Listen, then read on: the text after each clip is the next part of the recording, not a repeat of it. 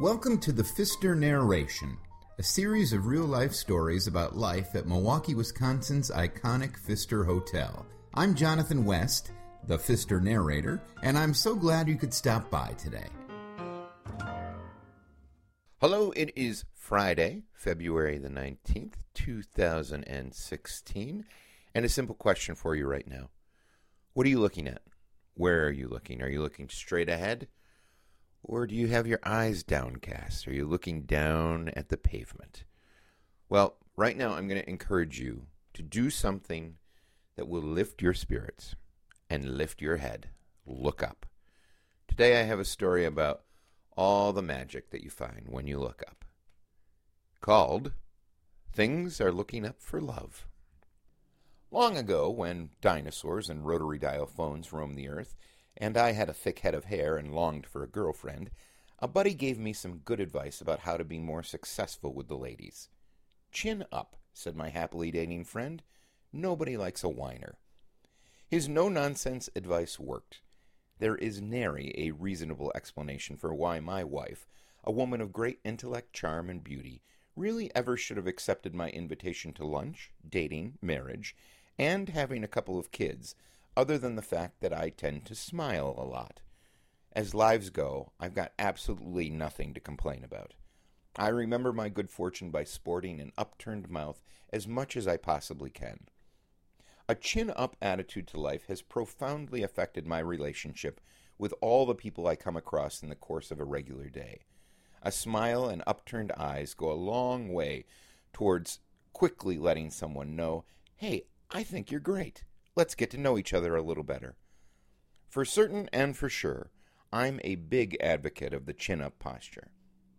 I have applied this head in the sky attitude to the full physical world around me. I like to remind friends and family that when visiting a new city or entering a building, it is always best to take a moment to look up. You will very often be surprised at gifts of whimsy that architects leave for great visual explorers in the world's upper altitudes. I've caught goofy, giggling fools' heads cast in stone, soaring ornamental birds of prey, and ribald frescoes gracing a ceiling just because I took a moment to arch my head toward the heavens. It's with that joyful, upturned eye that I made a recent and most gratifying discovery in the already lustrous Pfister lobby.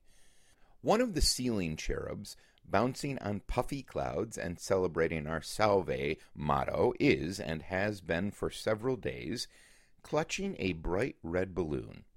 There are plenty of plausible reasons why a crimson colored mylar balloon is stuck on the Pfister ceiling. We've just come off a busy Valentine's weekend at the hotel, where lovers aplenty shared roses, glasses of champagne, snugs, and a happy helium balloon or 47. I can imagine that as some dreamy eyed sap reached out to take the soft hand of his or her beloved in a tender embrace, that love balloon floated from a once clutched paw now open for hand holding business. You know what they say a hand in hand is better than a balloon in the bush, or something like that. Let's put practical thinking aside for a moment, though, and just fixate on the fanciful. That's what happens when you move your gaze from a lower perch to an elevated pose. You start to dream bigger. Everything looks riper and more full of possibility. You are suddenly able to imagine that it's certainly possible that one of the cherubs in the Pfister lobby ceiling scene was gifted that balloon by some other dancing spirit with a mad crush. Could happen, right? If you believe it, then anything is possible. Me, I'm just happy to look up and watch that balloon gently float above the crowds of happy visitors as the days go by. That balloon will probably have to come down to earth someday soon, but for now, it's opened the heavens and my heart in ways that make me believe there's a little more love to go around an already glorious hotel. Thanks for joining me today. You can read and listen to more Pfister stories at blog.thepfisterhotel.com. I'm Jonathan West, and I hope you'll check in again real soon.